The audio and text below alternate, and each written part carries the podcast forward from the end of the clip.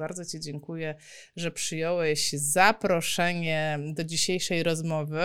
Cieszę się, że będziesz tutaj e, i będziesz nam mówił o tym. Ubierzesz, tak na to liczę, że ubierzesz e, w mądre i naukowe słowa to, co ja powiedzmy doświadczyłam sama na własnej skórze.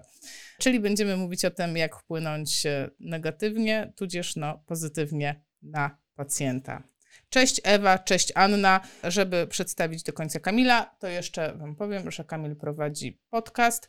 Podcast, który nazywa się Fizjokultura i pierwszy odcinek tego podcastu był właśnie o placebo.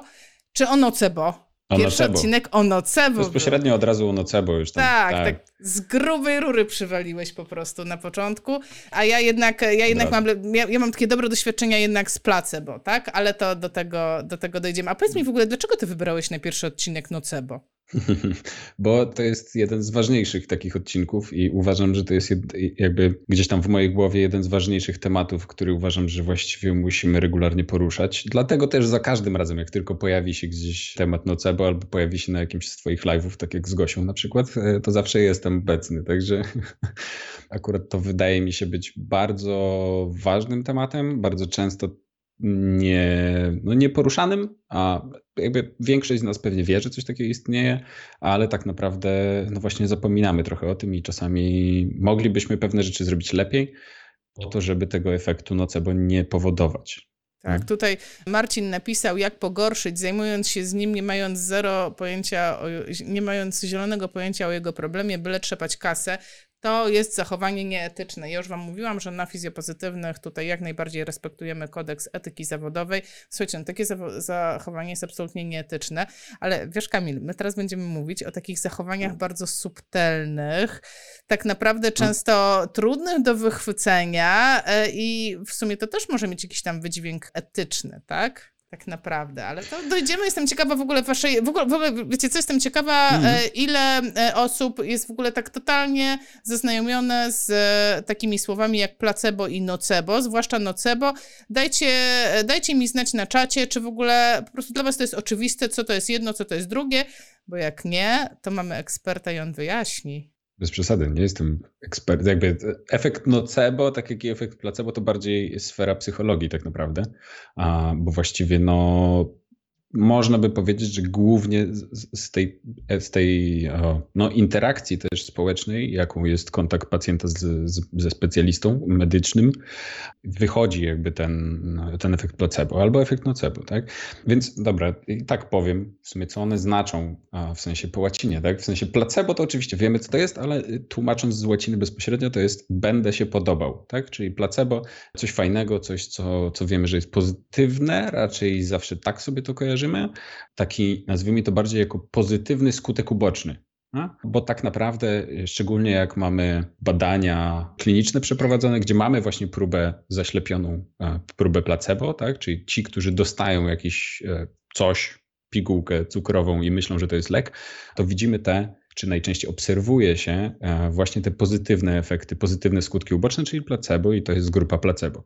Nie wiem, wszedłem w temat, którego sobie nie powtórzyłem do końca, w sensie nie przypomniałem sobie tego badania, ale jeżeli już mówimy właśnie o, o próbach klinicznych właśnie z, z grupą placebo, to jak najbardziej, jeżeli grupa mm, placebo ma chociaż jakiekolwiek pojęcie o tym, jakie mogą być negatywne skutki uboczne danego leku, to jest duża szansa, że będzie je miała tak? Czyli możemy dostać cukierka, po prostu pigułkę z cukrem. Możemy mieć bóle głowy, wymioty, bóle całego ciała, możemy mieć podniesioną temperaturę i tak dalej, i tak. I to właśnie, te, te negatywne skutki uboczne danego leczenia, czy u nas to, co będziemy bardziej poruszać, to bardziej interakcji, e, to jest właśnie nocebo. Efekt nocebo, czyli nocebo z łaciny, będę szkodzić. To też zawsze natrafiam w różnych miejscach na w sumie te same tłumaczenia.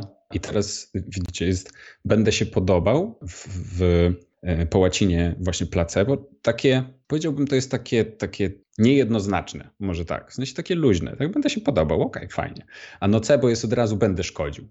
Nie? Jakby to tłumaczenie też mnie zawsze zastanawia, że ten efekt nocebo od razu jest taki konkretny i zawsze zły. I Wiesz? jakby tak jest, nie? Ale, ale to jest tak, tak bardzo konkretny. Efekt placebo jest taki bardziej nijaki. No jest, jest i, i nie mamy na niego też zbyt dużego wpływu czasami, nie?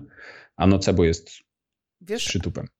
Ja to jeszcze tak patrzę na to, tak e, bardzo powiedziałabym tak, tak prosto, tak takim bardzo prostym okiem, że mam jakiś fakt, tak? Mam jakiś fakt, e, ponieważ dzisiaj jestem trochę gwiazdą tego programu, no to mam ten fakt, że miesiąc temu złamałam obojczyk, tak? Złamałam, trach, złamany. E, I to jest fakt. Ale teraz najważniejsze, jakby czy to pójdzie w kierunku placebo czy nocebo, kto mi co sprowokuje, to zależy, co się z tym faktem zadzieje, tak? E, I hmm. powiem wam, podzielę się taką swoją historią. W momencie, jak ja spadłam z roweru, no i wiedziałam, że coś jest nie tak, no bo bolało mnie, e, tutaj wystawała mi kość. Ja nie byłam pewna, czy ja zwichnęłam, bark mi się wydawało, że ja zwichnęłam. Wiesz, mi się wydawało, że ja zwichnęłam obojczyk, że po prostu mam, mam klawisza, nie? I jeszcze tak, no jak to fizjoterapeutka zajarana, no ciekawe, czy da się go wcisnąć, nie? No, no słuchajcie, no Napiszcie na czacie, no kto by tak nie zrobił, tak? No, kto no, by nie próbował że tak pierwsza rzecz. swoją własną, swój własny obojczyk. No ale nie dało się wcisnąć. E, I ja pamiętam, wtedy zadzwoniłam do e, Karola Szapela, serdecznie cię Karol pozdrawiam i mówisz, co Karol, spadam z roweru, tak ten... E, no i tak żeśmy chwilę rozmawiali, dywagowali, co to może być. I wiesz co, i Karol mi powiedział, i teraz hit, bo Karol mi powiedział, no wiesz, to w sumie kiepsko jakby to było zwichnięte, złamania się goją lepiej niż zwichnięcia. Ja kurde, nigdy nie miałam nic złamanego. No dobra, ale w ogóle zobacz, zaczekaj podejście. Ja całe życie jestem w neurologii, mhm. więc dla mnie złamana kość w ogóle z zasady nie jest problemem, bo hello, y, ja pojechałam, wiesz, na tą izbę, no. Ja pojechałam na tą izbę i ten człowiek, ortopeda chyba mnie przyjmował i ja mu kazałam świecić w oczy. Mówię, pan mnie zbada neurologicznie, bo ja uderzyłam głową. Wiesz, ja się domagałam tego badania neurologicznego, no bo i te, po prostu ten, ten, ten lekarz się patrzył na mnie jak po prostu no dobrze, ale ja widzę, że nic pani nie jest. Mówi, pan mi poświeci chociaż w oczy. Słuchaj, on po prostu, on z tej litości chyba poświecił mi w te oczy, żeby sprawdzić, czy równe źrenice. E, ale o co mi chodzi? Że od początku jakby moje podejście było takie, okej, okay, to tylko kość. Rozumiesz? To mm. tylko kość. Nie, o Jezu, jak to strasznie, nie wiem, wyrzuci mnie z pracy na tyle miesięcy. Nie, to tylko kość. A druga rzecz, Rentgen, ma pani złamanie? Pytam się, a jak więzozrosty? No wygląda, że całe, uff, to tylko złamanie, no to lepiej niż zwichnięcie. I wiesz, i po prostu totalnie, okej, okay, no to teraz jedziemy, mam nadzieję, że mi nie nastawią, bo będzie boleć, mam nadzieję, że mnie zoperują. Y, czujesz jakby no. fakt, ale do tego faktu miałam same pozytywne interpretacje, same pozytywne wiadomości, hmm. same takie pozytywy, okej, okay, głowa cała, złamane, a nie zwichnięte, dobra, jakoś to będzie, jakoś to będzie, tak, wykaraskam się, wykaraskam się, tylko złamanie. Czujesz? I mnie to hmm. nie bolało. Znaczy, wiesz, no trochę bolało, ale... No nie, no, no wiadomo nie było tak źle, tak? W sensie nie, tak. nie było to aż takie straszne. Ale też y, tutaj ciekawe w sumie jest to, y, co mówiłaś też o badaniu neurologicznym, w sensie o tym lekarzu, na którego trafiłaś na sorze, a że w sumie to koniec końców on zrobił ci to badanie, tak? E, jakby co go kosztuje rzucić okiem, a? a w drugą stronę no, trochę cię uspokoił, tak? Jakby on, on nie musi wiedzieć, nie musi znać całej historii i nie musi wiedzieć, że jesteś akurat fizjoterapeutką specjalizującą się w neurologii. On może na przykład wiedzieć, że, w sensie wiedzieć, nie musi też tego wiedzieć, że na przykład masz w, w rodzinie jakąś historię e, urazu głowy, który skończył się jakoś, tak? I on nie musi wiedzieć tych wszystkich rzeczy, nie musi się dopytywać, ale on jakby zareagował właśnie tak, jak powinien, czyli uspokoił cię po prostu i powiedział: OK, dobra, kosztuje mnie to całe trzy sekundy mojej roboty, tak? Więc w sumie czemu nie? I to jest też, e, to jest mega, w sensie to jest coś, co uważam, że w, w tych interakcjach, interakcjach, które mamy na co dzień jest e, niezbędne. Jeżeli właśnie ktoś się, ktoś się pyta, domaga, to może złe słowo, tak? Ale widać, że niepokoi go coś, to, to trzeba to sprawdzić i warto e, raczej, jeżeli, jakby jeżeli już ze swojego doświadczenia bym to mówił, to raczej wolę, jeżeli czegoś nie jestem pewien, to staram się to raczej trochę wyciszać i uspokajać u tej osoby, a tak pogłaskać i powiedzieć, że okej, okay, będzie dobrze, a niż teraz tak usiąść i głośno myśleć i tak hmm, a może to jest uszkodzone zmiany zwyrodnieniowe, które tu się teraz zaostrzają, stan zapalny. A może kiedyś miała pani uraz w dzieciństwie i to się teraz odnawia i tak dalej. Nie? Jakby wymyślać różne, różne pomysły, które no właśnie. Nie? I później ten pacjent, jak powiem o tym urazie z dzieciństwa, to wtedy on mówi, no tak, jak miałem 5 lat, to spadłem z huśtawki, akurat huknąłem tym kolanem właśnie wtedy i już. I jakby też to się tu nakręca wszystko, nie? Ten efekt nocebo właśnie. To jest coś, co co, co, co jest kulą śniegową. O, to jest chyba najlepsze określenie. To jest spirala, która się będzie nakręcała. Jeżeli my zrobimy, w cudzysłowie, dobre ziarenko zasiejemy, to to jest masakra później. W sensie to będzie narastało straszliwie. Tak. Ale w ogóle wiesz, co jest dla mnie niesamowite, bo to nie jest moje pierwsze doświadczenie w ogóle z tym efektem, e, ale miałam takie już doświadczenia wcześniej. Takie, I to takie fest, bo wiesz, mnie się wydawało, że żeby kogoś pogorszyć albo polepszyć, to musisz mu, musisz mu, że tak powiem kolokwialnie, długo nawijać te rzeczy, że musisz mu tam, wiesz, opowiadać te farmazony mm. i tak dalej. A potem klinicznie sama po prostu y, zaczęłam przyjmować pacjentów i zaczęłam działać y, kilka lat temu wedle y, tej, tej, wiesz, no, nowej koncepcji, że właśnie ta pozytywna komunikacja, ta, ten model biopsychospołeczny, dopytywać się o różne tam czynniki, no te, o których rozmawialiśmy, e, które nam fajnie wykładałeś w czasie trzydniówki. E, no generalnie wiesz, zmieniłam swój sposób, ja siebie zmieniłam. E, dodałam pewne rzeczy do swojego badania i po prostu dla mnie było szokujące. Ja pamiętam pierwszego pacjenta, po prostu to był dla mnie taki szok. To był młody facet, który, którego wprowadziła żona, przywiozła żona z jakimś, wiesz, potwornym epizodem bólów krzyża, ale takim fest, z pełną siatką leków. Mówił mi, że leków miał za 800. Za 800 miał leków. E, nie chciał usiąść. Powiedział, nie zdejmie butów, nie, nie zdejmie skarpetek, nie rozbierze się, bo nie może.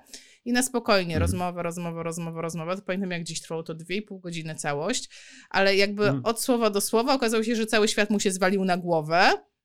W międzyczasie zaczęłam prowadzić takie delikatne badanie. Wiesz, jak to jest dobra, no to jednak usiadł, bo się zmęczył po pół godzinie, potem jednak mhm. się położył, potem coś tam nóżki na boki i tak jakby on cały czas opowiadał, ja cały czas robiłam mhm. sobie swoje badanie i wychodziło, że zasadniczo w tym badaniu nic nie ma, on jest czysty. Rozumiesz, Kamil? Mhm. Facet był czysty i zaczęłam, i, i tak mówię, Aśka, nie spierdziel tego. Wiesz, pierwszy pacjent taki, nie spierdziel tego. E, dlatego te pół godziny, bo wiesz, no musiałam to jakoś poukładać w głowie i zaczęłam mu tłumaczyć, zobacz, tutaj ruszasz w tą stronę, tu jest dobrze, tu jest dobrze. No i suma summarum, making long story short, po prostu wyszedł w normalnym stanie bezbólowy.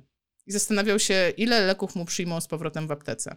Po prostu no i, tak. i wtedy to, to, to, tak we mnie uderzyło, że to ma taką moc, że to nie jest, że to nie jest bajdurzenie, jakieś tam modele biopsychospołeczne, strutu, to, to nie to ma moc, to ma moc po prostu natychmiast, no nie chcę powiedzieć uzdrawiania, ale można natychmiast poprawić mhm. tego pacjenta i można go natychmiast pogorszyć. Mhm.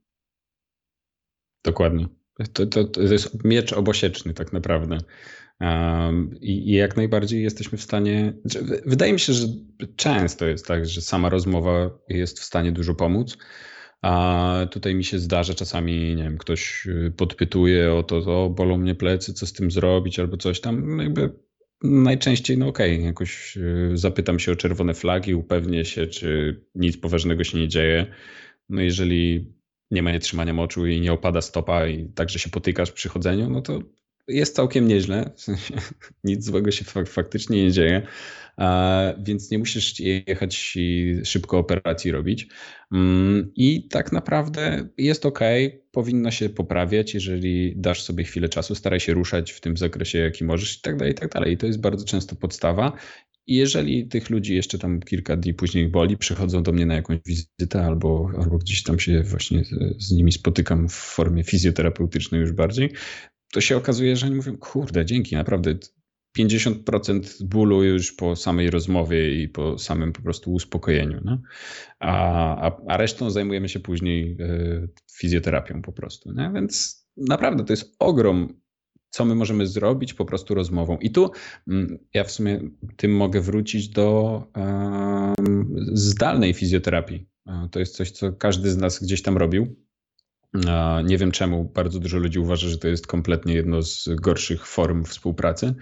Ja sobie bardzo cenię zdalną fizjoterapię. E, okej, okay, nie jestem w stanie dotknąć, nie jestem w stanie wykonać pełnego badania, nie jestem w stanie zobaczyć pewnych rzeczy, okej, okay, ale z drugiej strony jestem w stanie bardzo, bardzo dużo porozmawiać. I to dużo więcej porozmawiać niż normalnie, bo e, na pewno zdarzyło Wam się rozmawiać kiedyś przez komunikatory. Każde. E, jest taki jeden którego nienawidzę, ale dobra, nieważne, e, który ma tak duże opóźnienie, że, że się nie da po prostu, ale w drugą stronę właśnie to opóźnienie, które mamy, powoduje, że nie jesteśmy w stanie sobie tak zgrabnie przerywać, jak robimy to na co dzień w rozmowie po prostu, tak? Czyli ja muszę poczekać, aż ta osoba skończy zdanie, bo jak zacznę mówić, to będzie bełkot i ani ja nie wiem, co ona mówi, ani ona nie wie, że ja w ogóle zacząłem. Nie?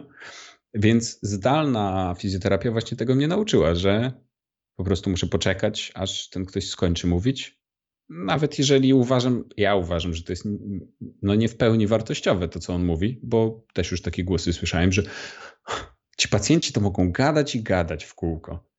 Okej, okay, no to znaczy, że chcą ci powiedzieć coś, co ich zdaniem jest ważne, a może te, te, rzeczy, które dla ciebie są ważne, są dla nich na trzecim, czwartym miejscu, więc musisz poczekać przez dwa pierwsze, trzy pierwsze, 38 pierwszych, żeby 39 y, temat był dla ciebie faktycznie istotny. I później się okazuje nagle, że 10 y, pytań, które ty musisz zadać, żeby dojść do tego elementu, załatwi, jakby no nie trzeba ich już zadawać, tak? Nie trzeba nic tutaj follow-upować. Poza tym, poza tym zobacz, z jakim to się wiąże ogromnym zaufaniem tej osoby w stosunku do nas, bo ona chce się tym podzielić. Hmm. I ja wiem, że czasami nam się to może wydawać, matko, dlaczego słyszymy, nie wiem, o 30 urazach, e, nie wiem, sprzed 30 lat, ale wiesz co, zauważyłam, że ja dokładnie tak samo się zachowuję w gabinecie lekarskim, tak? Mi się wydaje, że wszystko, wszystko jest ważne. I mhm. ja mam taką potrzebę, żeby opowiedzieć wszystko, żeby ten lekarz miał takie pełne dane na mój temat, żeby on rzetelnie Dokładnie. mi pomógł.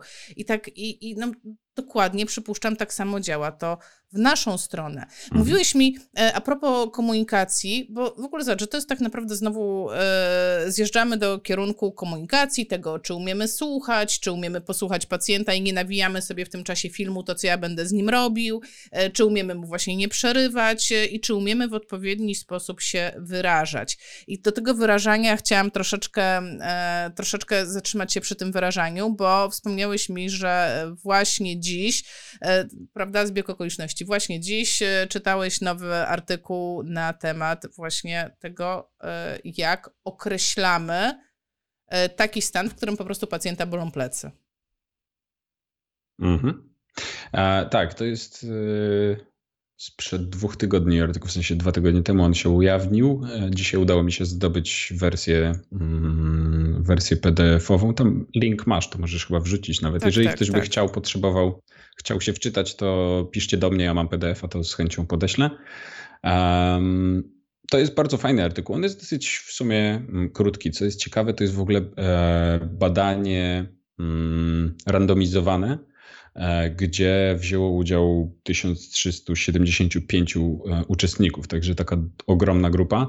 Mm, I to, co oni tam próbowali zrobić, to jest właśnie sprawdzić, jakie łatki, które przyklejamy, e, powiedzmy my, tak, czy lekarz, czy, czy ktoś, kto e, ma do czynienia z osobą z bólem pleców, jakie łatki przyklejamy właśnie osobom mającym ból pleców. I tam było e, sześć, na takie dwie grupy były podzielone. Jedne, które były z założenia raczej delikatniejsze, raczej takie no, płynne, tak jak niespecyficzne bóle pleców na przykład.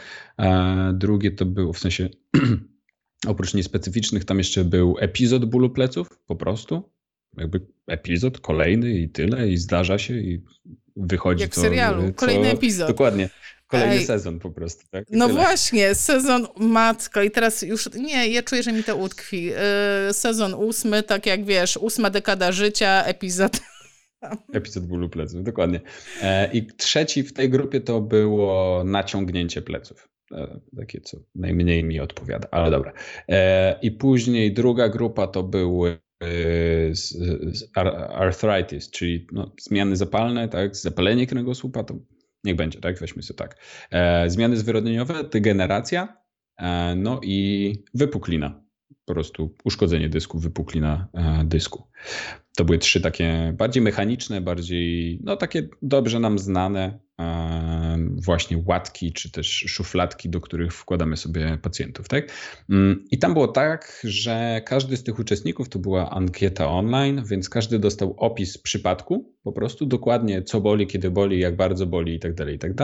Później oni byli podzieleni na sześć grup, więc ktoś dostawał diagnozę właśnie w postaci oto ty masz tutaj naciągnięte plecy, I później było takie dwu, zdaniowe podsumowanie, że ale spokojnie, to jest ból pleców, który ma bardzo pozytywną, naturalną historię, który minie e, po kilku tygodniach, nic złego się nie dzieje. Czyli jakby każdy i tak dostawał taką, taką pozytywną wiadomość na koniec. I później oni mieli odpowiedzieć na kilka pytań. Głównie chodziło o to, czy e, mają potrzebę wykonywania badań diagnostycznych dalszych, czy mają potrzebę kolejnej konsultacji i jak czują się, jeżeli chodzi o ewentualną, ewentualny powrót do pracy albo aktywność fizyczną. To były takie, takie główne grupy. Tam jeszcze coś było chyba, albo kilka tych. A, i ewentualnie jaka będzie ich, e, jaki ich stosunek do ewentualnej operacji jakby jak traktują ten ból pleców, na ile on jest poważny według nich. Było kilka tych pytań, jak widzicie. Mm, no i co ciekawe, tak naprawdę poza tą aktywnością fizyczną i pracą, oczywiście były różnice takie, że ci, którzy mieli te takie lżejsze, niespecyficzne bóle pleców, czuli się dużo pewniej, nie potrzebowali kolejnej konsultacji, nie czuli potrzeby dalszego diagnozowania i dalszego szukania tego, co, co w tych ich plecach się dzieje. Ci uczestnicy, oczywiście, tam to były też trzy różne grupy. Ci, którzy nigdy w życiu nie mieli bólu pleców, w sensie ci tacy prawdziwi uczestnicy, tak, z tego 1300. Ci, którzy mieli ból pleców przynajmniej raz w życiu i ci, którzy mają w tej chwili ból pleców. Więc to były też trzy różne grupy, więc każdy miał różne doświadczenia, ale koniec końców e, wydźwięk jest taki, że jeżeli komuś powiemy, że ktoś ma niespecyficzny ból pleców albo po prostu kolejny epizod bólu pleców, to on, mimo że to nie jest żadna diagnoza, i nie jest to nic konkretnego, a czasami nam się wydaje, kurde, no jak już do mnie przychodzi, to coś mu muszę powiedzieć, że coś mu jest przecież, tak? Mm, to się okazuje, że nie do końca. W sensie czasami jest to po prostu wystarczające. W połączeniu później z tym komunikatem, że spokojnie, nic złego się nie dzieje, wszystko będzie ok, musisz chwilę poczekać, ruszać się i to po prostu się zagoi. W, w połączeniu z tym okazuje się, że to wystarczy.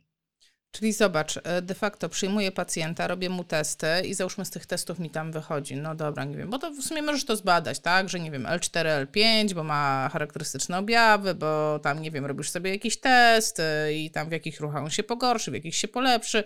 I tak jakby ty masz, e, zwłaszcza osoby, które są po takich metodach typu McKenzie czy Cyriax, tak? My tam mamy w głowie takie poukładane, dobra, e, jak to się mówiło z McKenzie'ego, po, po, pomóżcie mi, jak jesteście na czacie. E, taka, taka typowa diagnoza z McKenzie'ego. E, widzisz, ja już tak dawno nie używam, że, że nawet nie, nie używam tej... E, derangement. Tak, derangement, dokładnie, że derangement. A, okay. Tak, tak, tak, tak, trafiłeś. Okay. E, I e, wiesz, gdzieś tam możemy tą diagnozę sobie w głowie uknąć. Co więcej, no myślę, że warto ją zapisać zgodnie ze sztuką, zgodnie z ICF-em w dokumentacji medycznej, ale w takiej komunikacji rzeczywiście możemy używać języka typu masz epizod bólu pleców. No i nie będzie to mhm. niezgodne ze sztuką. Tak mi się wydaje, trzeba by podpytać ekspertów, ale to jest tak naprawdę komunikacja jak najbardziej właściwa, tym bardziej, że wiemy, że większość bólów pleców ma charakter niespecyficzny. I nie można tak powiedzieć, że tak, że większość to ma dyskopatię. No, badania nie potwierdzają. Tak,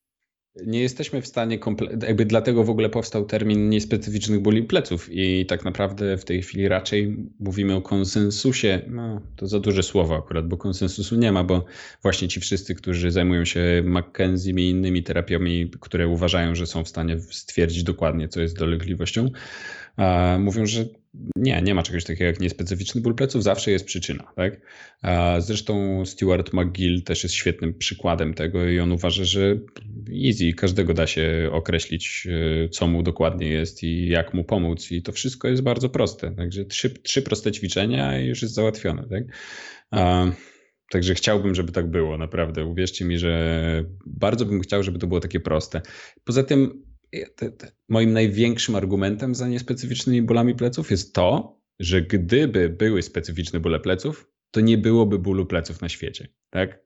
Mamy ból pleców, jest numerem jeden spośród bodajże 154 rejestrowanych chorób układu mięśniowo-szkieletowego, które mogą powodować jakąś formę niepełnosprawności.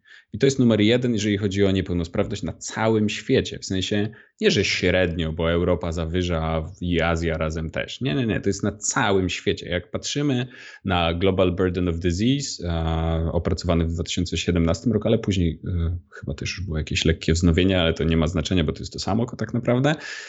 Cały świat jest pięknie zabarwiony na lawendowo, bo lawendowy jest kolorem bólu pleców. Tak, dokładnie tak. Dokładnie tak. E, I teraz wiesz co, ale Karol, bo, to, bo e, Kamil, przepraszam, przychodzi taki moment, że trzeba się uderzyć w piersi i zrobić taki fizjoterapeutyczny rachunek sumienia.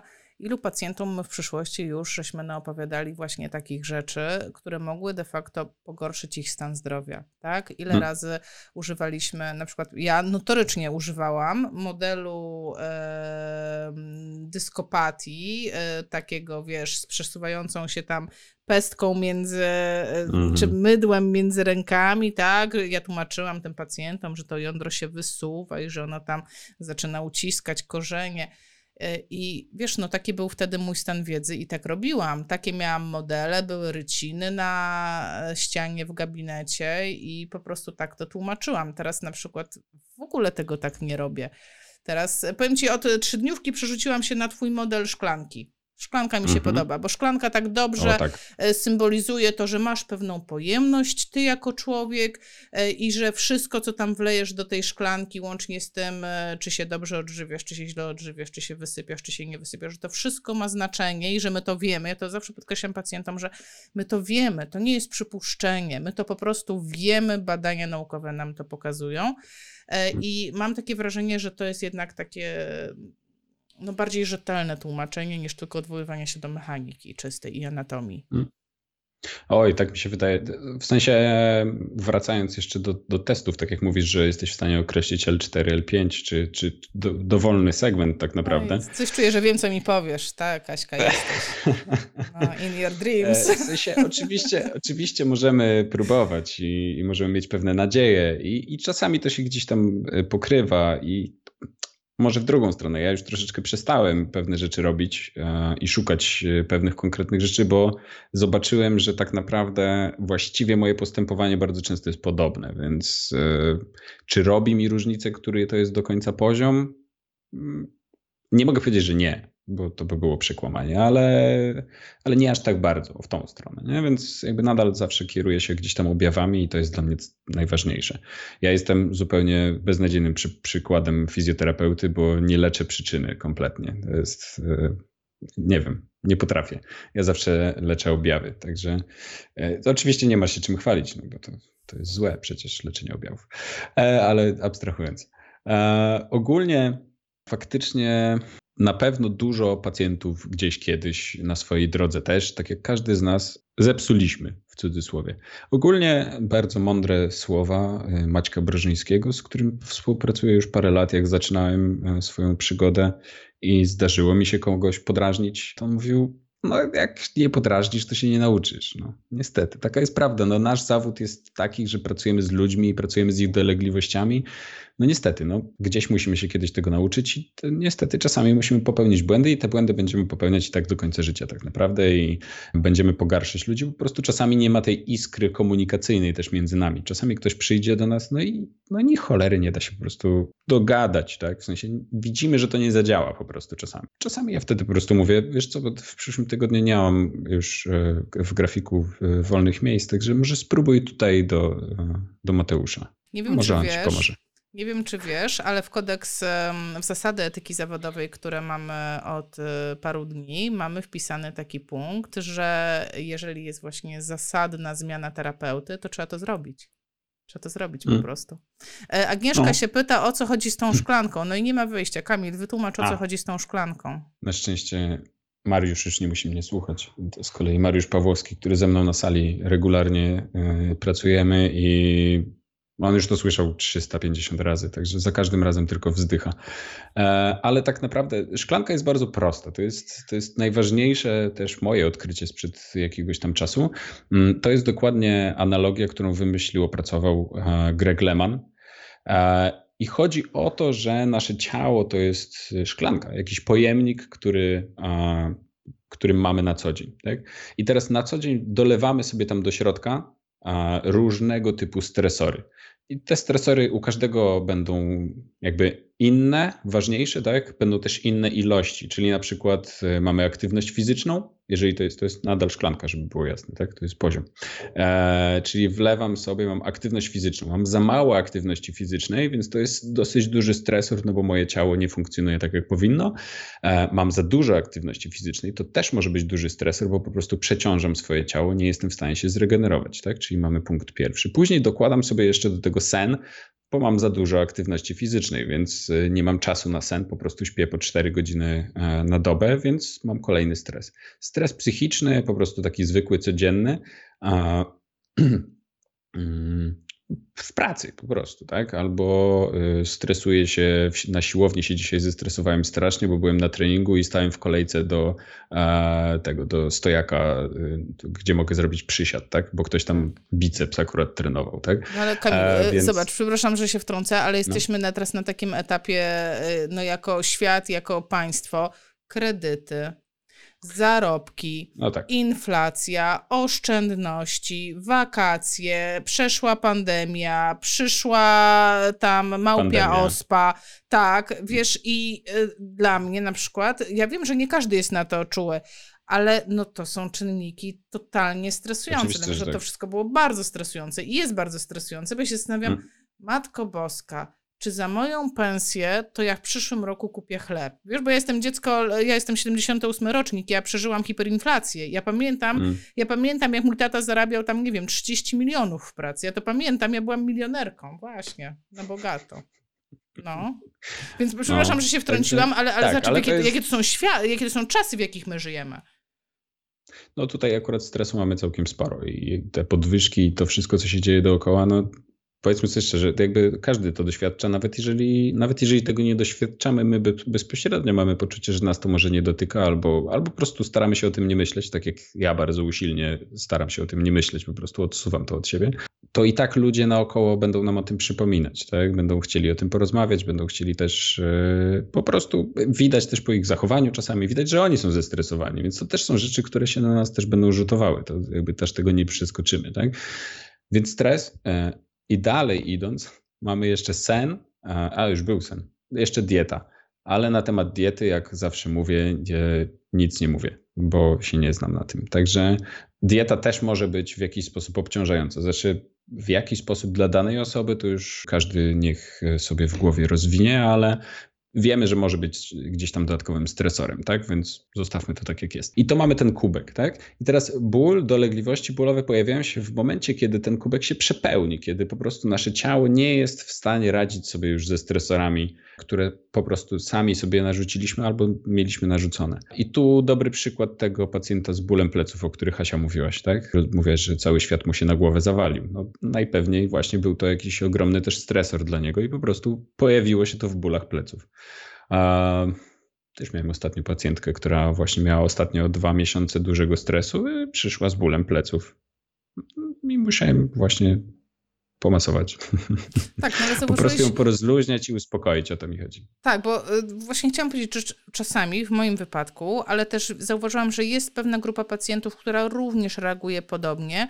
Czasami wystarczy wytłumaczyć i że ta rozmowa na przykład bardzo, bardzo dużo robi. E, ja chociażby doświadczyłam takiej rozmowy leżąc w szpitalu, wiesz, i to jak, to jak leżysz w szpitalu jako pacjent, no to co robisz? Zawierasz znajomości z innymi pacjentami. Kto tam leży obok na łóżeczku, no to się tam tam zapoznajecie, a, a jaką pani miała operację, a jaką pani miała operację, wiesz, już jest Jaką wiedzę medyczną tak. można zdobyć od razu. Tak. E, I wiesz co? I po prostu e, wypisz, wymaluj właśnie taka sytuacja edukacyjna. E, pani, która leżała obok, mówi: A, tak się martwię, mm, bo miałam operowaną rzepkę, tam ta rzepka mi się tam złamała, e, no i ona jest zoperowana, i za każdym razem, jak ruszę nogą, to ona tak boli, i mi się wydaje, że ja się wtedy pogarszam. I tak mnie boli, tak mnie boli. I wiesz, no taka sytuacja dosyć, do, do, dosyć trudna, tak, no bo ja nie jestem e, w ogóle na żadnej pozycji, żeby z nią rozmawiać. Ja mówię, dobra, to ja ci chociaż pokażę, co to jest ta rzepka, tak? E, wyjęłam telefon, tam atlas anatomii, mówię, a, a zobacz, bo tu jest rzepka i do tej rzepki się doczepiają mięśnie. I jak ruszasz nogą, to te mięśnie pociągają za tą rzepkę, więc w sumie no, masz prawo to czuć. Jesteś po operacji, tam zobacz, jakie jest cięcie. E, I wiesz, co nam powiedziała? Że takie proste słowa, że ktoś jej, mówi po raz pierwszy, ktoś mi w tym szpitalu wytłumaczył, co to jest rzepka.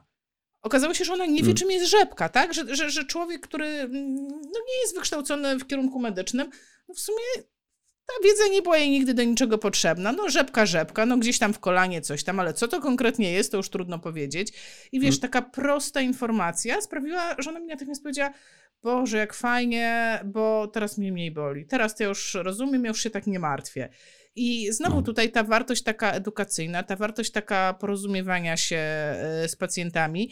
E, I o ile ja na przykład e, będę nożyć do siebie, jestem dzisiaj w roli pacjenta, więc mogę być, wiesz, taka egocentryczna, to jest piękno tej całej no. sytuacji. Ale o ile na przykład ja byłam bardzo pozbierana po operacji, czyli wiesz, ja miałam taką, taką wysoką e, ufność w skuteczność zabiegu, wysoką ufność e, w umiejętności lekarzy, e, w takie, wiesz, bardzo wysokie takie poczucie, że wszystko jest ok, więc ja się na przykład denerwowałam, że dostawałam leki przeciwbólowe, bo w mojej odczuciu one były mi do niczego potrzebne, tylko było mi po nich niedobrze. Więc, więc w ogóle, wiesz, ja wróciłam do domu, przestałam w ogóle brać leki przeciwbólowe, bo one mi po prostu nie były potrzebne. I to był moim zdaniem, moim zdaniem to był właśnie taki typowy efekt placebo, bo się nie boję, bo hmm. sytuacja jest jaka jest, ale mam bardzo wysoki poziom zrozumienia i ufności. Ale uwaga, ale teraz podzielę się żeby nie było, że same pozytywy, podzielę się taką łyżką dziegciu. E, na ostatniej wizycie podczas zmiany opatrunku doktor spojrzał mówi, o, widać, że będzie pani miała bliznowca. A ja wiesz, blizna zadbana, tutaj w ogóle pod opieką fizjoterapeuty. E, pozdrawiam Kasię Młotek, która po prostu wspiera mnie od samego początku. Jeszcze nie miałam operacji, a już mnie wspierała e, pod kątem blizny. I, e, i, I wiesz, on mi to powiedział i od tego momentu, kurde, mnie to boli. Od tego momentu ja już jestem niespokojna. Ja już się zastanawiam, ja już rozumiesz, stoję z lusterkiem, już oglądam, czy ona się powiększyła o pół milimetra, czy nie. Czy tam jest stan nie... Chyba się zaczerwieniło. Chyba... Dzisiaj jest... Wczoraj była inna, dzisiaj jest inna. I wiesz, po prostu czuję i wiem o tym, że te słowa mi zaszkodziły. Abstrahując od tego, czy są prawdą, czy są nieprawdą. No, czas pokaże, czy będzie bliznowiec, czy nie no tak. będzie, tak. tak? Nie wiemy tego, więc fakt jest taki, że no w sumie nie wiemy, ale ja mm. już myślę, bo już mi to powiedział, ja już no to właśnie. trawię. I, I teraz do czego dążę? Zobaczcie, jak często, e, może nie jak często, ale jak łatwo coś takiego powiedzieć, co dla nas będzie miało to znikome znaczenie e, z punktu takiego medycznego widzenia. A, mm, a, może to, a może to sekwestr. No, mogło się zdarzyć, że to sekwestr. E, a pacjent po prostu jak usłyszy sekwestr, albo nie wiem, powiemy, o, hiperlordoza, nie? No, kurczę, no już pomijam, że tak nie do końca wiadomo, co to jest ta hiperlordoza, tak? Ale, no ale, tak. no, ale no może się zdarzyć, że to, wiesz, no patrzysz i rzeczywiście no te krzywizny jakby takie pogłębione, no i, i dla nas to może oznaczać kompletnie nic, no ma, bo ma, mhm. a dla tego pacjenta może w tym momencie po prostu zwalić się niebo na głowę. Ja tutaj, szczególnie hiperlordoza, staram się w tych przypadkach jakby wspominam o rzeczach, na które mam jakikolwiek wpływ. W sensie, jeżeli mam rozwiązanie, jeżeli mam jakiś pomysł, co możemy zrobić z tym, co akurat obserwuję, to okej, okay, no to mogę powiedzieć, tu mamy hiperlordozę, a tu jest jedno, drugie, trzecie, czwarte ćwiczenie, terapia, mobilizacja, coś tam, e, z którymi możemy spróbować to skorygować, mimo że nie ma to większego znaczenia w kontekście bólu pleców. I już, tak? I wtedy okej, okay, możemy o tym pogadać, ale takie rzucenie, takie sobie po prostu, mm, no ta hiperlordoza wygląda dosyć poważnie. No, Okej, okay, no super. I, I co? Jakby, czy masz w związku z tym jakieś rozwiązanie na to, czy po prostu tak chcesz sobie rzucić, żeby zabrzmiało mądrzej, bo hiperlordoza to jest słowo, którego no nie wszyscy y, są w stanie, jakby nie wszyscy je znają i rozumieją, tak? No jakby rozumiem, że to z naszej perspektywy, w sensie podbija nam nasze ego, że jesteśmy y, mądrzejsi niż inni. Dobra, to brzmi trochę strasznie. Przepraszam, nie chciałem tak y, jakby mówić brzydko o fizjoterapeutach i o wszystkich nas dookoła, bo ja sam też używam mądrych słów, bo lubię mądre słowa, bo jestem mądry, czytam mądre książki i artykuły, to sobie mogę pozwolić, tak? W sensie lubię, ale y, powinniśmy starać się do naszych pacjentów zawsze mówić y, raczej tymi niemądrymi słowami. I tu jest bardzo fajny test, do którego was zachęcam, żeby z niego skorzystać przyznaję, że ja sam nie zawsze z niego korzystam. Jakby ja bardzo często, wielokrotnie pytam w trakcie terapii, w trakcie ćwiczeń, czy wszystko jest jasne, czy wszystko jest oczywiste, czy wszystko rozumiesz, czy możesz mi pokazać, jakby bardziej w ten sposób, ale to jest test e, Mary O'Keefe, która zresztą jest głównym autorem tego badania, o którym wspominałem już dzisiaj. I to jest test, który mówi o tym, jeżeli już coś powiedziałeś, wytłumaczyłeś, pokazałeś ćwiczenia, to poproś pacjenta, żeby przedstawił ci to takimi słowami, jakimi przedstawi to, kiedy wróci do domu członkom rodziny. Po prostu. Ktoś się zapyta, ej, co było u fizjoterapeuty, co masz robić, wiesz, co masz robić? Wytłumacz to. Jak to zrozumiałeś? I zobaczycie ciekawe rzeczy. W sensie sprawdzałem to kiedyś, ale no jest to ciężkie. W sensie jest to ciężkie dla nas, no bo wydaje się, kurde, powiedziałem mu 38 różnych sposobów, tu wszystko jest wyjaśnione, musi wiedzieć, tak? A się okazuje, że tam mhm. usłyszał to, czego ty nie powiedziałeś. No. Bo to jest normalne, w sensie na tym polega też interakcja i rozmowa z ludźmi, że nie wyciągamy 100% tego, co ktoś do nas mówi. Myślę, że jako e, Asia, jako prowadząca szkolenia, zresztą mi też się zdarza, mamy świadomość, że ludzie wyciągają e, raczej bliżej tych 30% tego, co się mówi. W sensie, co się mówi głównie, bo jeżeli coś powtórzymy, przećwiczymy, powtórzymy to kilka razy, to może faktycznie jest lepiej, ale jednak e, słowo mówione, szczególnie w formie wykładowej, takiej ogólnej, raczej trafia no, powoli. Tak. Nie słabo, tylko po prostu powoli. To musi być wtłoczone do głowy i po prostu potrzebuje czasu. Tak? Więc czasami warto jest do pewnych rzeczy wracać w trakcie szkoleń, szczególnie. Tak, zgadzam się. Karol pisze, że mam nie trawić, mam wyrzucić to z siebie. No właśnie dlatego jest ten live, słuchajcie. Zobacz, to dla mnie to jest taka wartość psychoterapeutyczna. Ja w ogóle mam od początku ogromne, ogromne wsparcie ze strony środowiska. Słuchajcie, ja jestem tak wdzięczna wszystkim osobom, które mnie wspierają. To jest niepojęte, ile ja dostałam wsparcia i na przykład mnie to niesamowicie umacnia.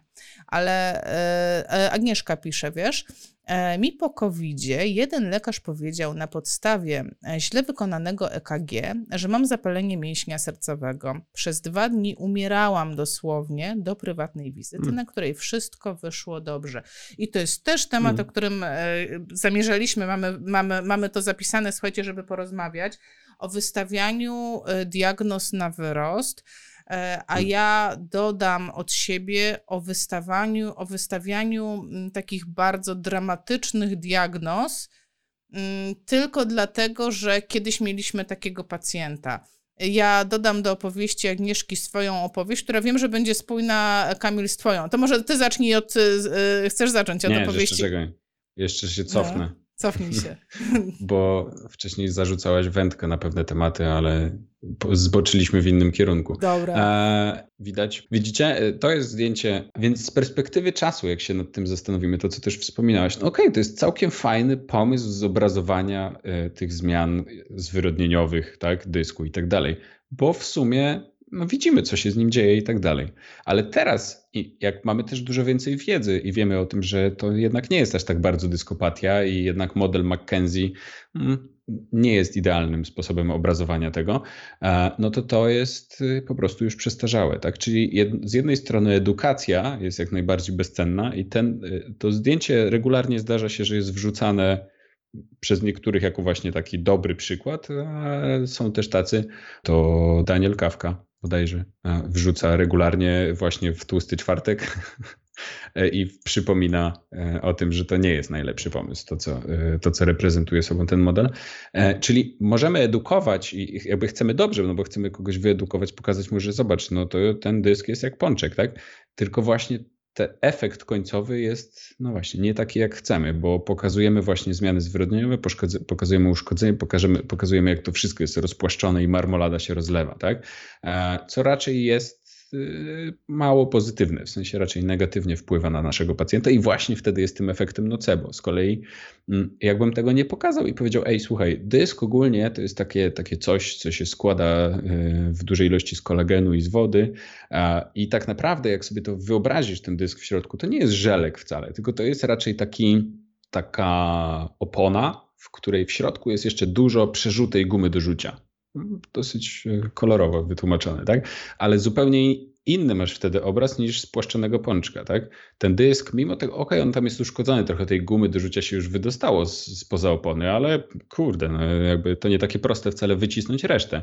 a marmoladę jest łatwo wycisnąć. Nie? Czyli jakby to są zupełnie dwa różne komunikaty. Oba są mm, jakby no, no różne, kompletnie różne, tak, ale jakby gdzieś tam spójne na, sw na swój sposób, ale wiemy, że aktualna wiedza jest raczej właśnie taka, że luz, nic złego się nie dzieje, tak, i musimy uspokoić pacjenta. No właśnie i e, w, z tym uspokajaniem e, zobacz, że właśnie to jest, moim zdaniem to jest dokładnie to, o, o Kamil, to, je, to było, no nastała światłość, ale dobrze ci widać, bardzo dobrze, wszystko jest okej.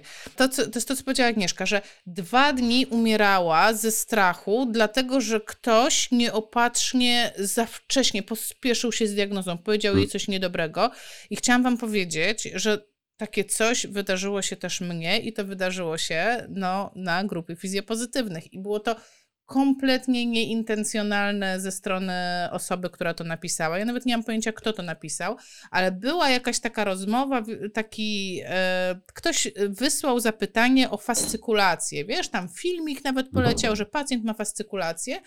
No i jak to na grupie, wiesz, żeśmy się zastanawiali, dobra, no to co może być przyczyną fascykulacji? I parę poleciało takich bardzo ostrych wpisów, ale takich wiesz, kategorycznych SLA. SLA, na stół SLA, mój pacjent tak miał SLA. I uwaga, co Asia miała akurat w tamtym okresie swojego życia? Fascykulację. Dzień dobry, hmm. fascykulację. Przeczytałam te wpisy, miałam pięć razy tyle fascykulacji niż dzień wcześniej, więc wiedziałam już, że to jest ten efekt, że przeczytałam. No ale jakby nic nie mogłam z tym zrobić i też nie znałam przyczyny, tak? To było tak, że ja nie wiedziałam, dlaczego mam te fascykulacje.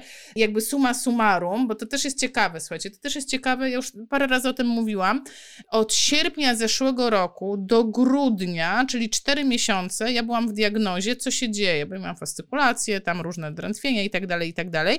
I no diagnozy straszne po prostu, które bardzo szybko, bo 4 miesiące to jest bardzo szybko, naprawdę, w NFZ to jest po prostu mega szybko. To oczywiście wszystko zostało wykluczone. Ja po prostu choruję na tężyczkę. Na tężyczkę bardzo dużo osób choruje. Ja mam łagodną postać i w ogóle panuję nad tym, tak? To generalnie bierzesz dużo magnezu i nie ma jakiegoś, przynajmniej w moim wypadku, nie ma jakiegoś większego dramatu. No Ale mm. wiesz, nie wiedząc o tym, w tym takim okresie czasu, że nie wiesz i po prostu masz jakiś objaw i wczytujesz się w tym momencie, to jest najgorsze, co możesz zrobić, tak? Mówi się, nie czytaj Google'a, bo się dowiesz, że masz nowotwór. -hmm. A ja na przykład umierałam ze strachu, że mam SLA, tak? I to mm. było po prostu, i to, i to było, to było straszne. Także Agnieszka, ja cię totalnie rozumiem, bo ja cztery miesiące tak żyłam. I po prostu, yy, do czego dążę?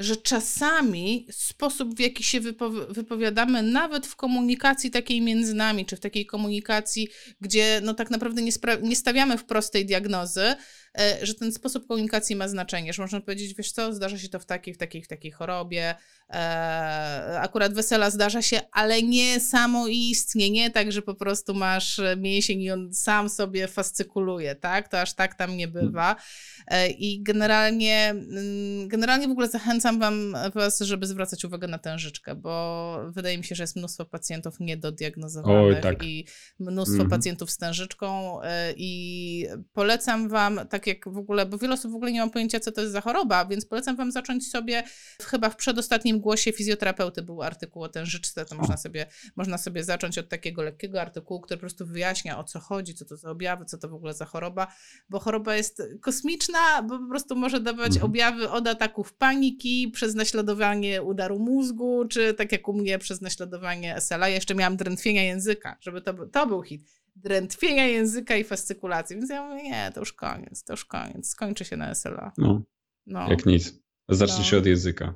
Tak, tak, tak. Nie no, ogólnie, znaczy w ogóle fascykulacje są ciekawe. Ja pamiętam kiedyś, dawno, dawno temu trafił mi się pacjent z dużymi fascykulacjami na obu kończynach dolnych, głównie czworogłowej i łydki, z tego co pamiętam. Nie przypomnę sobie oczywiście teraz, co on miał dokładnie, bo to nie była tężyczka. On miał akurat, i on to nazwał, to była bardzo dziwna nazwa jak dla mnie nadal teraz, genetycznej po prostu choroby, gdzie on po prostu ma duże, ogromne fascykulacje. Nie przeszkadzające jakby w funkcjonowaniu, ale po prostu te mięśnie potańcowują całkiem porządnie. Więc fascykulacje akurat y, są delikatnie nie tylko wesela. objawem. Tak, powiedzmy, w sensie, one tak. nie tylko są wesela. A jeszcze powiem, ponieważ jest na czacie, widzę, bo się odezwała Ewelina Prekiel, autorka tekstu, o którym wam mówiłam na temat tężyczki. Także polecam wam wpisać sobie nazwisko Eweliny. Pozwalam sobie powiedzieć tak publicznie, bo to jest publiczny artykuł i uważam, że jest bardzo dobry, także polecam wam zajrzeć sobie, przeczytać o tężyczce, bo to jest odjazd i co jeszcze, to co ty powiedziałeś, e, ja bym to podsumowała czymś takim pokora medyka, że mogą być choroby, o których nawet nie się nie zająknąłeś, w ogóle nawet się nie otarły o oczy. Nie wiesz, że takie istnieją. Mhm. Więc może nie warto pacjenta diagnostycznie straszyć, bo mhm. no, konsekwencje są okropne i te przeżycia są okropne.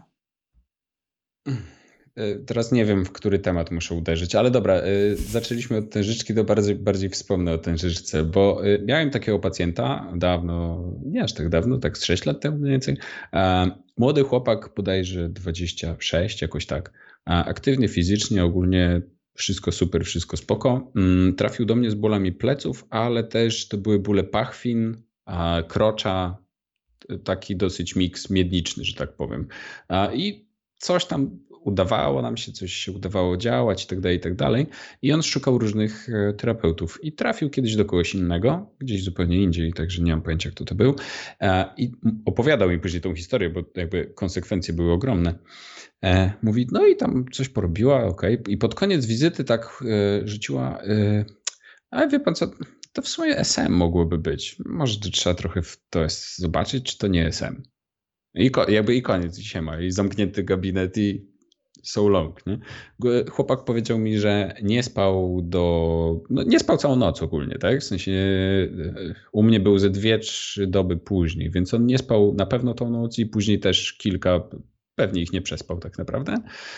W związku z czym przyszedł do mnie z ogromnym, jeszcze większym bólem, wynikającym zarówno z braku snu, jak i po prostu z efektu nocebo, który był ogromnym efektem. Jakby powiedzmy sobie szczerze, jak ktoś powie ci, że masz SLA, to możesz chwilę jakby odczekać i wygooglować, ale SM większość ludzi mniej więcej będzie kojarzyła, co to jest, tak? I jakby no, jakby diagnoza stwardnienia rozsianego tak e, po prostu, bo w sumie boli i bo w sumie wygląda, tak?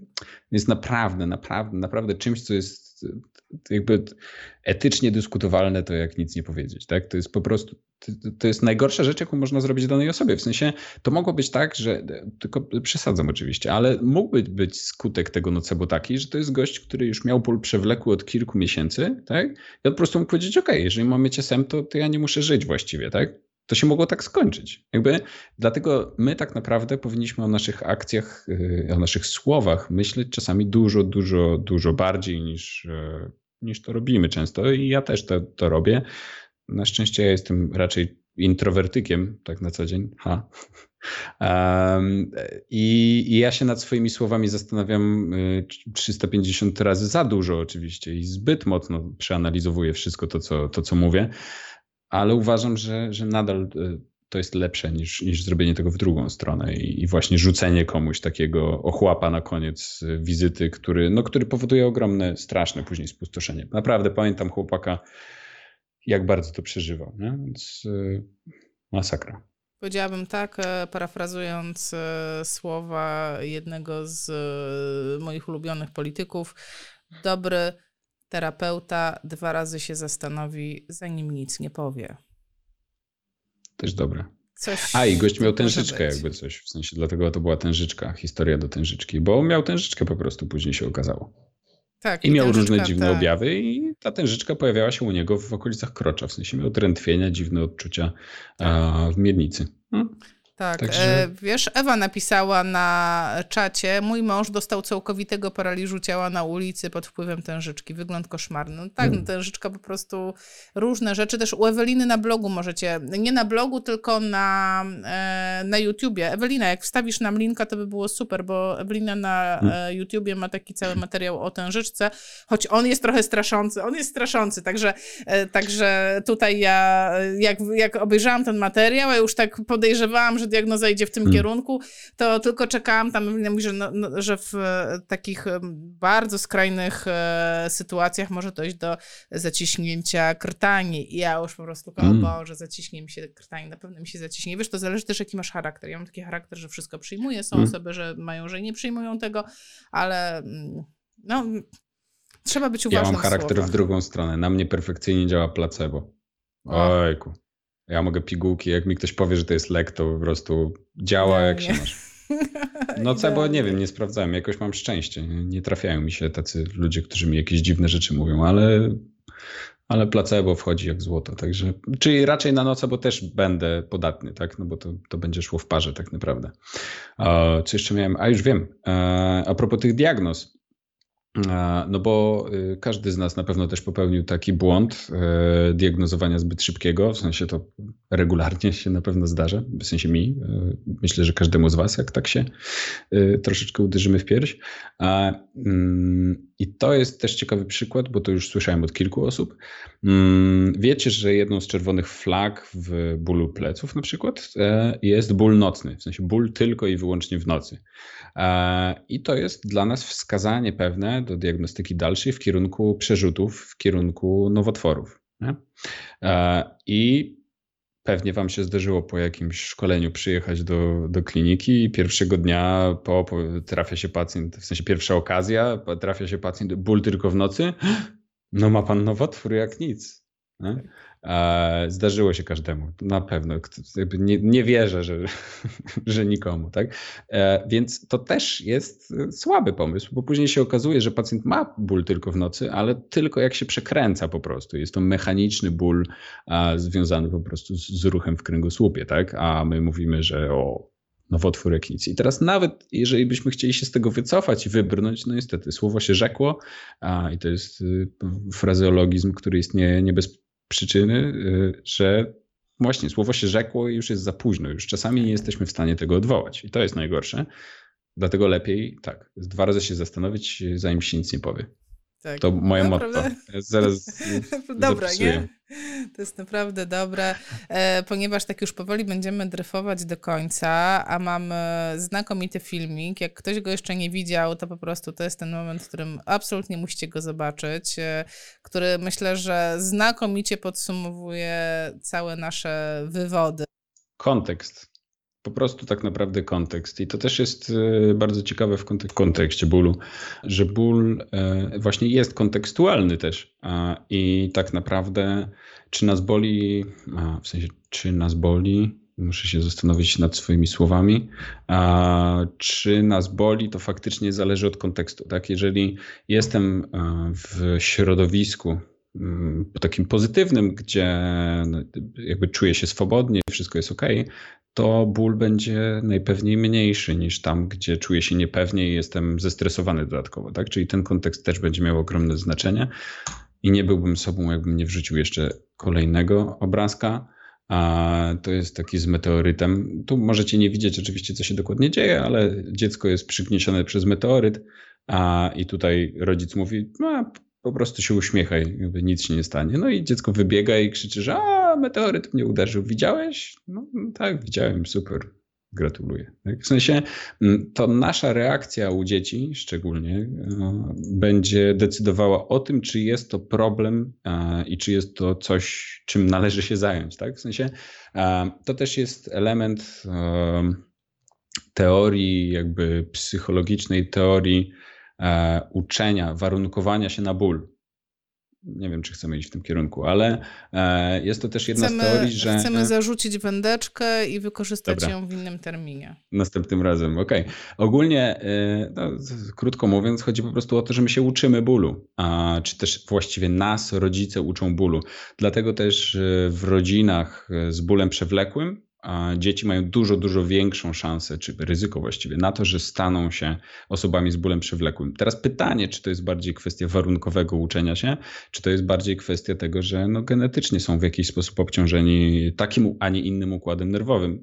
Tego nie wiemy, nie jesteśmy w stanie rozdzielić, ale faktycznie, jeżeli dwójka rodziców jest, e, są osobami z bólem przewlekłym, to oni, to dziecko ma pewność praktycznie, że będzie e, osobą z bólem przewlekłym. Jeżeli jeden, to było bodajże 70 parę procent, tak? Czyli jakby jeden rodzic też daje całkiem dużo. E, więc ewidentnie kontekst. I w tym nocebo też jest ważny kontekst, bo jeżeli mm, w drugą też stronę, jeżeli nasz język ciała i to, co mówimy, e, jakby jest pozytywne i zdarzy nam się palnąć jakąś głupotę totalną, ale ta relacja, którą zbudowaliśmy, była zbudowana w taki pozytywny sposób, będzie też e, uspokajające dla pacjenta, no to jedno słowo świata nie zburzy. Myślę, mam nadzieję i trzymam za to kciuki, co nie znaczy, że nie mamy uważać na słowa, tak? Czyli na słowa nadal musimy zwracać ogromną uwagę, ale e, czasami coś głupiego. Ja też jakby mam świadomość, że to w drugą stronę też jest, że to nie jest łatwe tłumaczyć pacjentom, rzeczy, które są dla nas bardzo często skomplikowane i, i czasami też y, nie wiem, czy można też do tego przyznawać, ale na pewno tworzycie na bieżąco różne teorie na temat tego, dlaczego boli kolano. Czy tylko ja tak robię? Okej, okay, dobra. To, to, jest mój problem w takim razie. Nie, no. Na bieżąco staramy się też dopasować do tego, co pacjent uważa, co pacjent myśli, e, tak żeby mu to po prostu łatwiej wytłumaczyć. Tak? Dlatego ja czasami tworzę bez przesady, to nie jest tak, że zmyślam totalnie jakieś dziwne rzeczy i tworzę struktury anatomiczne, które nie istnieją, ale po prostu na potrzeby wyjaśnienia staram się to ułatwić y, tak bardzo, że mówię, ok, to dlatego, że biegałeś, to wtedy e, po piasku akurat niestabilne podłoże i wtedy mięśnie muszą bardziej pracować, w związku z czym pewnie cię dlatego boli, tak? No tak. Nie jest to zmyślana totalnie teoria, ale jest to jakaś jedna z, z takich na bieżąco uszytych na szybko, tak? Myślę, że myślę, że dobrą taką konkluzją będzie to, żeby zwracać uwagę, nawet jeżeli mamy y, jakąś teorię, no bo wiadomo, że stawiamy hipotezy, tak? To jest też część naszej pracy, że musisz mieć jakąś hipotezę roboczą, no bo nad czym będziesz pracował z drugiej strony. Ale żeby ubrać je w takie słowa, żeby, żebyśmy my nie byli nocebo, żebyśmy my byli to placebo. I od razu tutaj przeczytam, wiesz, e, Jurand napisał e, takie info, uwaga, ogłoszenie dla studentów e, warszawskich, zarówno na WUMie, jak i na AWF-ie działa studenckie koło naukowe w kwestii komunikacji. I Jurand zachęca, żeby chociażby zajrzeć. I ja wam coś powiem po prostu idźcie tam, dlatego że jak ja na przykład kończyłam studia, nie wiem Kamil, jak ty miałeś, ale jak ja kończyłam studia, to mnie nikt nie uczył komunikacji. Mm. Nikt nie mówił, że mogę e, powiedzieć do pacjenta coś w taki sposób, że mu pomogę, albo w taki sposób, że mu zaszkodzę. Także w ogóle nikt mi nie mówił, nikt mi nie tłumaczył, jak się słucha pacjenta. Umiejętność zbierania wywiadu to było e, odhaczyć punkty, tak? No. Tak. Więc y, korzystajcie, słuchajcie. Jak macie w innych miastach y, takie koła naukowe, y, możecie wpisać pod tym filmem i dużo studentów ogląda filmy, wiem o tym. Warto się rozwijać w tym kierunku. Kamil, Wracając złote, tak, nie ty nie skończyłeś. Chciałam cię poprosić o złotą konkluzję na koniec, ale proszę, nie. proszę. Złota konkluzja jest taka, że często mówimy o tym, że to są umiejętności miękkie, tak? A w sensie po angielsku to jest soft skills po angielsku to jest bardziej uwydatnione, że to są soft, to są proste umiejętności, proste rzeczy, które są łatwe przecież, tak? Miękkie zresztą też to trochę sugeruje, że no, co, umiejętności miękkie, no ja chcę twarde, bo chcę konkrety, a nie tam tak. miękkie. I tak naprawdę to jest bardzo mylące, bo te miękkie wcale nie są proste do, yy, do ogarnięcia. One są mega trudne. W sensie ja, jeżeli chodzi o wywiad i rozmowę, to ja jestem naprawdę jeszcze bardzo daleko i, i, i znam już kilku takich, którzy są naprawdę mistrzami, jeżeli chodzi o komunikację, i, albo, dobra, mistrzami nie, nie przesadzajmy, ale naprawdę potrafią to robić. I oni też mają świadomość, że e, jest im daleko nadal. Tak? W sensie to zawsze jest to, jest. to jest nieustająca droga, to jest dużo większa droga niż uczenie się tego, e, gdzie wbić igłę albo jak zmanipulować. Tak naprawdę to, co my później zrobimy, i tak jest zależne od tego, co my powiemy i jak zapytamy. Więc jeżeli komunikacja, ten pierwszy krok jest zły, to kolejne kroki nie mają prawa się. Dobra, możemy trafić, tak? A poza tym nasze oddziały. Dobra, nieważne. Nie, to świetna konkluzja. Nie, to, to, to było dobre. Ten ostatni, ten ostatni taki e, szpileczka to było dobre. Słuchajcie. Dlatego e, skończmy na tym, bo tak. ja już mogę dalej, ale to ja myślę, że myślę, że nie, nie, nie. Ja tutaj będę nalegać do tego, na, na to, żebyśmy jednak um, podzielili ten materiał. Podzielili, podzielili po kawałku. E, Anastazja napisała, ale czat dziękuję. My też dziękujemy i też uważam, że czat i e, wiecie, kiedy jest czat? Kiedy zaczynasz wprowadzać te rzeczy z pacjentami i po prostu naprawdę każdemu życzę takiego efektu wow, jaki ja przeżyłam, kiedy pierwszy raz na poważnie wprowadziłam to w życie. Po prostu każdemu życzę, bo jak raz to zobaczysz i raz zobaczysz ten sukces i się poczujesz po prostu jak no, e, królowa życia, to już nie chcesz pracować inaczej, jak tylko pozytywnie. Mm. Oj, to prawda. Oj, tak. A, ciężko by mi było teraz. Tak. Kamil. Bardzo, bardzo dziękuję. Zachęcam Was jeszcze raz, żebyście odwiedzili e, podcast e, Kamila. Jest 30, masz, masz, masz e, teraz taki jubileusz, masz tak? 30 odcinków, więc jest tak. co słuchać. Także zachęcam Was, oglądajcie, dołączajcie do Kamila, dzielcie się tym materiałem, który nagraliśmy teraz. Oczywiście wszystko będzie udostępnione na YouTubie, na podcaście i cóż, jeszcze raz, ja ze swojej strony dziękuję za wsparcie wszystkim osobom, które to zrobiły, a Kamil, Tobie szczególnie dziękuję, że zgodziłeś się e, porozmawiać ze mną e, w tych tematach i to jeszcze ze mną na pokładzie tutaj e, w roli pacjentki. Bardzo, bardzo Ci dziękuję. I... Dziękuję bardzo. Tak jak mówiłem, gdzie noce, bo tam i ja, także. Dzięki serdeczne i do zobaczenia.